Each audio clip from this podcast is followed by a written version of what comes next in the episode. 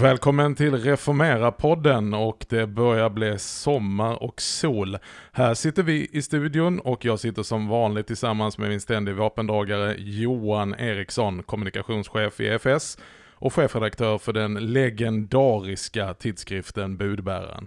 Och på tal om legendarisk, vi har den stora glädjen att gästas idag av ingen mindre än Daniel Ringdahl, missionsledare för Evangelisk Luthersk Mission före detta bibeltrogna vänner.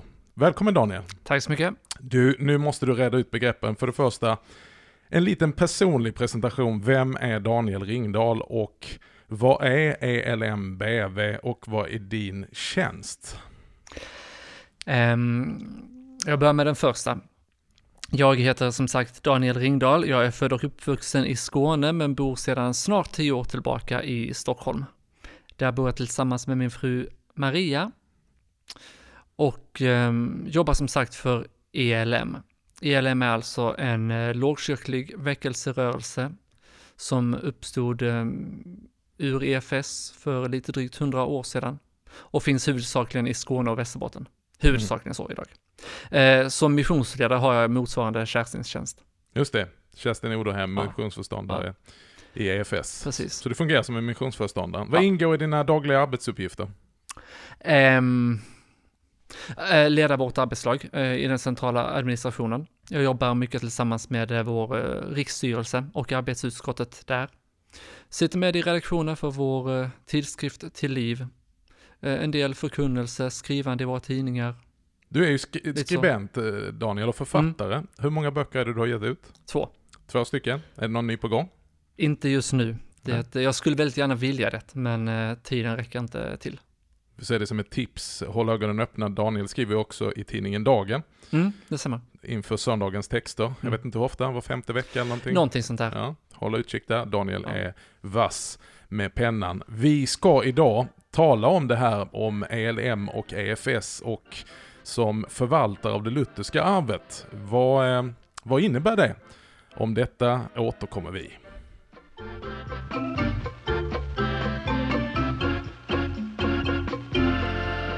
Och då tänkte jag börja fråga vad var som gick snett 1911 egentligen? För visst var det så att det var en så legendarisk årskonferens där vi fråntog bibeltrogna vänner EFS rösträtten. Låt oss fördjupa oss i våra fäders synder. ja, kort bara för oss som inte var med. Ja, det var ju inte jag heller. Nej, nej, nej. uh, ja, men alltså det där är ju komplicerat och det var nog många faktorer som spelade in. Um, Alltså det var ju en konflikt som hade pågått i alla fall sedan 1909 och eh, det som liksom blev, vad ska man säga, gnistan som tände elden var en, eh, en liten bok som eh, den dåvarande missionsföreståndaren Adolf Kolmodin hade skrivit. Det handlar om hur man skulle förhålla sig till den nya, den nya strömningarna inom den akademiska teologin på sin, i sin universitetstjänst i Uppsala som eh, teolog så sågs Kolmodin som konservativ lutheran och eh, i sin tjänst eh, på Johannelund och i EFS så var han lite mer progressiv och en del, det fanns en konservativ rörelse inom EFS som tyckte att han gav lite för mycket till liberalteologin och omkring det där bröt ut en strid. Mm, det är ganska intressant. Det är nästan lite grann som det alltid är för EFS. Mm. Vi ses av många som alldeles för konservativa. Och sen tycker ni att vi är liberala mitt i alltihopa. Mm. Svårt att fånga. Ja.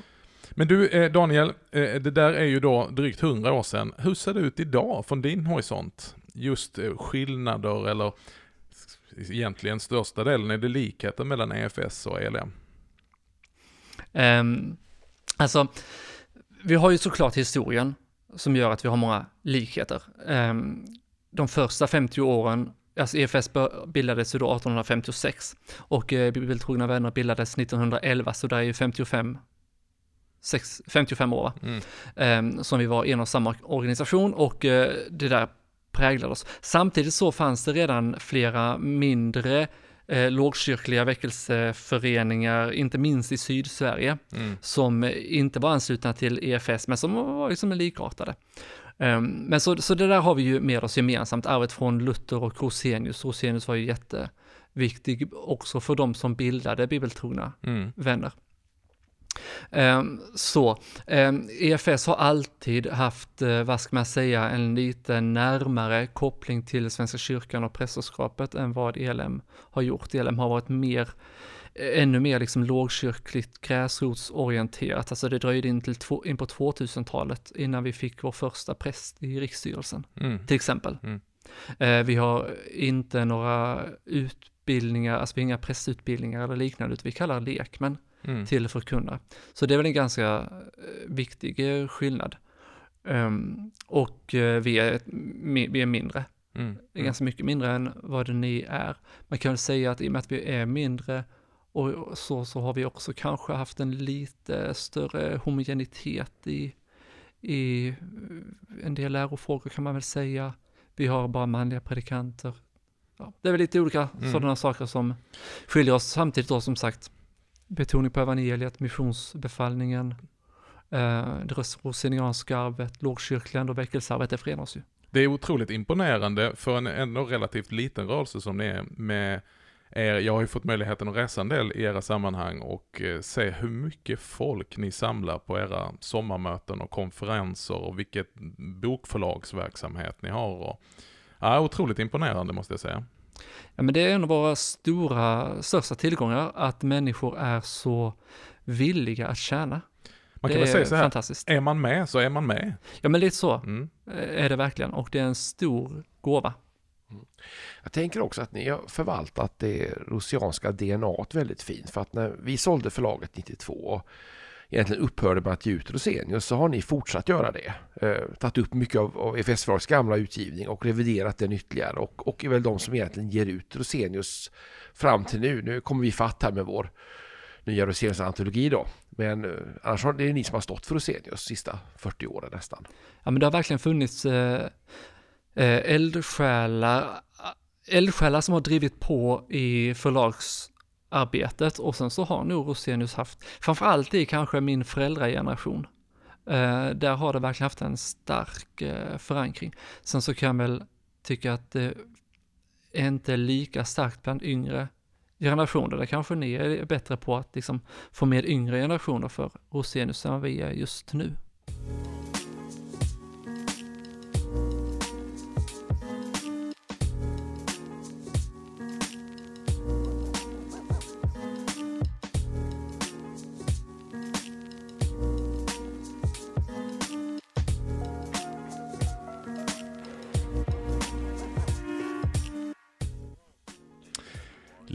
Luther, den gode reformator som alla har en åsikt om.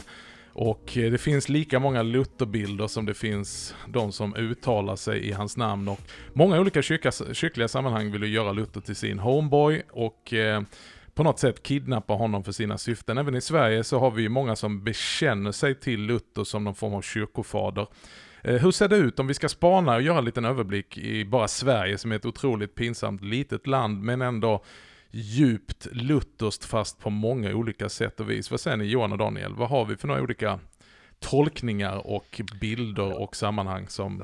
Jag tycker att Luther blir kidnappad väldigt mycket ska jag säga. Och jag, jag tänker lite grann på den här inför ju- reformationsjubileet här, den här leende Luther då. Där man liksom indirekt bekräftade bilden av den inte så leende Luther. Och man ger Luther en negativ klang. Och jag tror att väldigt många faktiskt inte vet så mycket om Luther egentligen. Han har blivit en symbol. Och någon som man kan lägga lite alla möjliga ord i munnen på. Mm.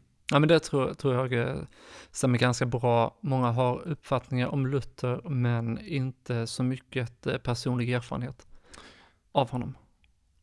Det har blivit på något sätt tillåtet på något konstigt sätt, som, som eh, om man tittar bland historiker och andra, att uttala sig på ett sätt om Luther och göra eh, psykisk diagnos och, och, och liksom tolkningar utan att ta någon större hänsyn till hans dåtida kontext. Alltså man på något sätt begär av Luther att han ska tala till oss på ett sätt så som man talar idag. Eh, Och så glömmer man bort att han är också en produkt av sin tid.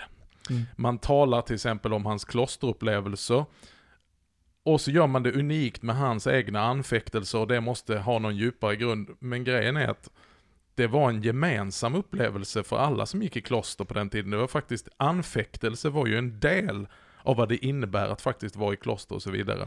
Men om vi inte fastnar nu i senmedeltiden, utan om vi går tillbaka till det här då med kidnappningen av, vad finns det då för några olika Lutherbilder och vem är det som är förvaltare av det lutherska arvet? Men bara kort först på det du sa, alltså det är ett generellt problem. Det är ju så svårt för oss att ta oss tillbaka mentalt till en annan tid Mm. och förstå vad som präglade den tiden. Och därför så har vi ju ändå den, liksom på något sätt förprogrammeringen att vi tolkar människor som de är samtida med oss Mm. själva. Ja.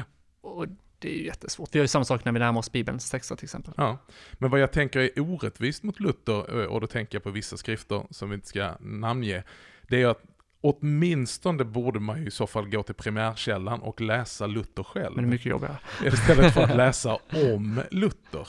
Ehm, och där på något sätt legitimera att man lägger ord i hans mun, att man Mm. talar om Luther, den svenska Lutherbilden, det är ju liksom som någon sorts butterlutter som sitter på axeln och liksom har någon sorts plikt, eh, eh, pliktdygdis- dygd eh, och piskar svensken till en enorm arbetsmoral. Jag vet inte om man kan lasta Luther för det. Nej, jag- men jag tänkte på det du sa med att förvalta eh, Luther. Det slog mig när jag jobbade med eh, min bok om reformationen, inte så bara. Ehm, och inte minst tror jag när jag eh, fick vara med på en konferens som ni anordnade för ett och ett halvt år sedan med Robert Kolb här. Mm. så slog det mig hur otroligt, eh, ja, men i, vad ska man säga, Luther talade till verkliga problem som människor kämpade med. Och han använde många olika medier för att nå ut med detta, inte minst hans sånger var ju ett sätt att popularisera hans budskap på och verkligen liksom driva det till hjärtat. Och så funderade jag över att Luther, som var en så karismatisk talare, han blev lätt så tråkig i de Mm. mest lutherska sammanhangen. Det här är Och det intressant. funderar jag på, varför är det så egentligen? Varför är det så, Johan Eriksson? Och jag tror vi är inne på kidnappningsteorin igen här. Och jag tror det är svårt. Jag tror att... För läser man Luther, jag tycker Luther är svår att missförstå om man ska vara ärlig. Det är ett väldigt tydligt evangelium och ett tydligt fokus på evangeliets centrum. Men sen finns det mycket av Luther, inte minst bordsamtalen då, som är oändliga och, och lite lustiga emellanåt. Och beroende vilken agenda du själv har så kan du välja att kidnappa en bit av Luther. Mm. Och göra Luther till din talesperson och säga att ja, men jag i sann luthersk anda säger så här, för så här sa ju också Luther. Och det är ju problemet med någon som, har varit, som är så produktiv som Luther. Över 80 000 sidor samlade i 121 volymer och fortfarande växande. Han är ju en av kyrkohistoriens mest produktiva författare. Och det är väldigt lätt att vi blir sådana här citatklippare. Alltså att man klipper ut ur ett sammanhang Luther. Och eftersom Luther då inte skriver teologi som många av våra andra kyrkofäder, alltså han har ingen systematisk teolog, ingen summa teologica, ingen Locke kommunes, utan han han skriver ju, för det första så skriver han problemskrifter rakt in i polemiska situationer. De kan ju bli förvirrade om man gör det som någon sorts testamente för honom, utan då måste man läsa dem. De är bra för att de kan liksom styra upp och, och liksom tydliggöra var vi står i en viss position, men de säger långt ifrån allt. Utan då måste man ju också vara duktig på att läsa in sig i kontexten. Men det som har kommit i bakgrunden, det är ju alla hans uppbyggliga skrifter. Mm. Nej, Men jag tänker att man får väl, alltså dels titta på de skrifter som han själv lyfte fram och eh, liksom värderade högt. Dels de som hans medarbetare och som den lutherska kyrkofamiljen efterhand har tillmätt stor betydelse. För att liksom i dem hitta ändå det som är mest representativt för lutherskt tänkande och det enklaste exemplet är väl, är väl lilla katekesen Just det. till exempel. Men om vi ska stanna vid den punkten där Daniel, eh, vad är då mest representativt? Alltså vad är mest Luther? Av det han har skrivit eller? Ja, men om man ska säga att om man, om man säger att vi förvaltar det lutherska arvet och, och det är någonting Mm. för vår tid, vad är det då han specifikt har att bidra med? Och då Mm. ska vi ju säga en disclaimer direkt att det handlar ju inte om Luther som soloartist, utan han är en röst Mm. i den stora kören från hela kyrkans historia, helkyrklighet. Nej men det tänker jag i så fall är betoningen på skriften som den yttersta normen och auktoriteten för kristen tro och liv. Mm. Och eh, betoningen av av eh, Jesus som vår frälsning.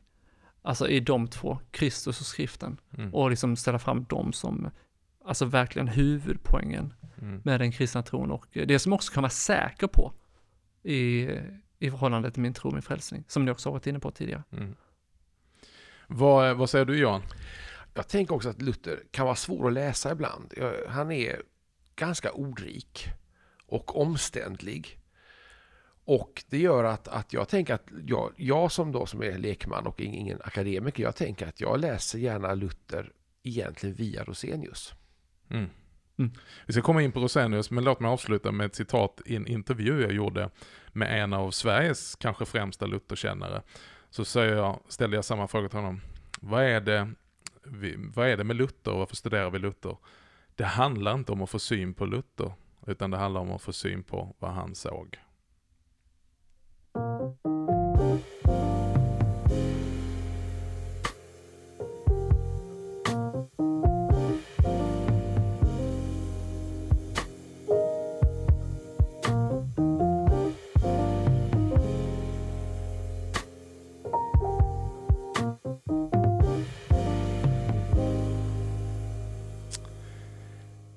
Luther och det lutherska arvet är ju ändå centralt då. Eh, Daniel, du leder eh, Evangelisk Luthers mission och eh, även för EFS så är ofrånkomligt, vi står på den Svenska kyrkans eh, bekännelseskrifter, Augustana och, och, och det här som, som kommer reformationen. Men vad är det då som vi behöver lyfta fram som väsentligt? Vilket, eh, vilken del av arvet så att säga är relevant för vår tid? Är Luther relevant och det han har bedriv, beskrivit? Och då ska vi inte tala om Luther som person utan det verk han utförde. Ja, alltså det, det är det ju, tänker jag, för att, eh, och inte så mycket för att Luther är relevant, utan för att han lyft fram evangeliet, och evangeliet är alltid relevant. Så, och eh, ja, men det slog mig ganska mycket där i arbetet inför eh, den här konferensen då för ett och ett halvt år sedan, hur Luther talar så mycket om tro som förtröstan och tro som tillit till Gud. Och det är ju på något sätt grundproblemet för mig och för varje annan människa att jag inte kan lita på att Gud är god. Och att jag inte kan lita på att Gud vill mig väl. Utan därför söker jag alla andra möjliga utvägar. Och det är väl det som sammanfattas i den här jättekända förklaringen till det första budet som Luther har. Vad är en Gud? Det är det som du i all din nöd vänder dig till och sätter alltid hopp till. Eh, han får fram det där och eh, den där liksom osäkerheten, oroligheten har vi och det märker vi i de här dagarna till exempel. V- eh, när tillvaron skakar så söker vi trygghet i så många olika Mm. saker, men det Luther gör, han försöker hjälpa oss att se att det är otron som söker sin tillflykt till en massa andra saker, medan tron söker sig till Jesus. Mm. Men om man då ska, nu nämnde jag Rosenius innan för att förstå Luther, men om man ska gå rakt på Luther, vad ska man läsa då? Alltså, jag tänker att du bör börja med att läsa Lilla katekesen. Mm. Om en kristen människas frihet. Ja, Det finns ju vissa av de här som lyfts fram som reformationens pärlor av de som verkligen kan sin sak. Där man inte, som inte är kampskrifter på det viset att det är polemik, utan där man lyfter fram reformationens ärende. Ja, men jag tänkte säga det, att det är så skönt med att läsa om en kristen människas frihet, för den är så befriad från polemik. Mm. Så det är inte alls lika lätt att missförstå den på det viset, och han lyfter verkligen fram men två huvudbudskap i, i sitt tänkande. Trons rättfärdighet, men också trons tjänande. Mm. Det är liksom båda de delarna som kommer fram väldigt fint. Mm. Och som är, den går snabbt att läsa, den är bara 40 sidor. Den, är, den har också ett väldigt intressant budskap rakt in i vår tid, på tal om det här längtan efter den autonoma människan som är fullständigt oberoende och fri från alla och allt och kan bara förverkliga sig själv. Och så börjar han ju hela boken med att säga att eh, den kristna människan är den friaste av allting, ingen underdånig. Och sen vänder han om och så säger han, den kristna människan är alla underdåniga och allas tjänare. Det vill säga, det är inte en frihet jag använder för att förverkliga mig själv, utan det är en frihet jag använder för att tjäna och bli till välsignelse. Och den, den, eh, det tjänandet kommer ur tron. Mm. Och det lyfter han ju fram så fint i den skriften och det är väl det som gör också Luther fortfarande så relevant. Att han lyfter fram just hur tron är det enda, tron på Jesus och det han har gjort, det är det enda som kan göra mig helt och hållet trygg inför Gud.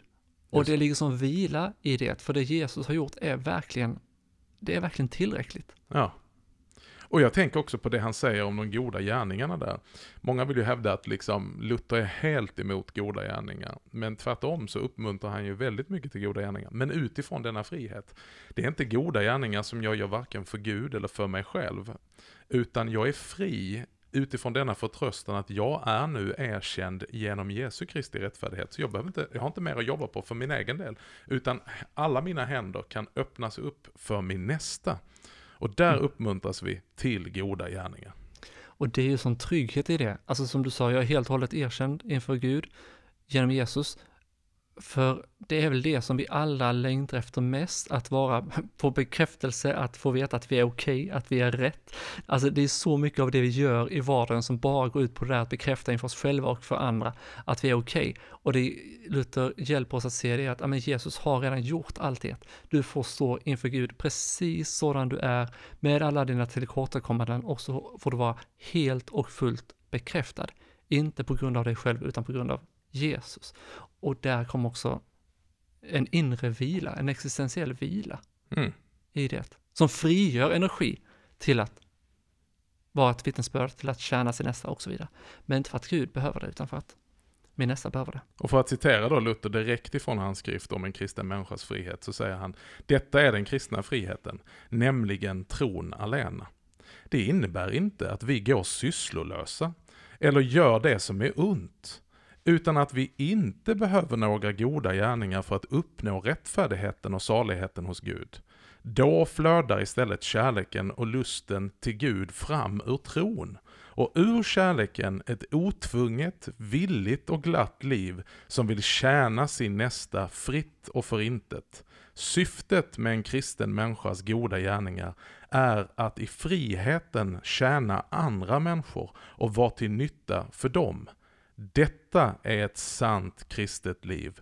Då blir tron med glädje verksam i kärlek så som Paulus lär oss i Galaterbrevet.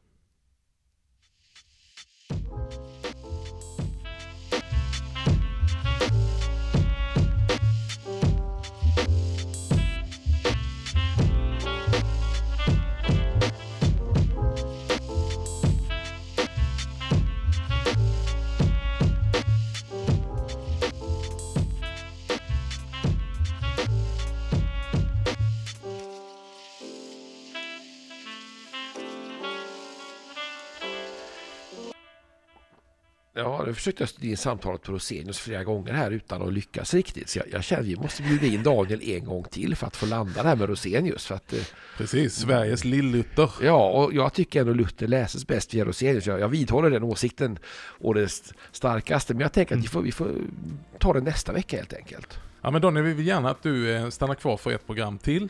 Och då ska vi tala lite mer om Rosenius, men också predikan, ett ämne som du ligger Daniel varmt om hjärtat. Det ser jag fram emot. Och vi får säga tack Johan. Japp. Tack till Daniel för det här programmet. Tack. Och tack till dig som har lyssnat på Reformera-podden. Vi finns som sagt på sociala medier, på Twitter, Facebook och Instagram på reformera, re, kolon, formera. Och titta gärna in på vår hemsida som ständigt uppdateras med artiklar och blogginlägg på reformera.net. Reformerpodden ges ut i samarbete med EFS och Budbäraren och producent var Dan Woodrow och klippare Andreas Lundström. Vi som sitter här i studion säger tack för att du återigen har lyssnat och vi önskar dig Guds rika välsignelse.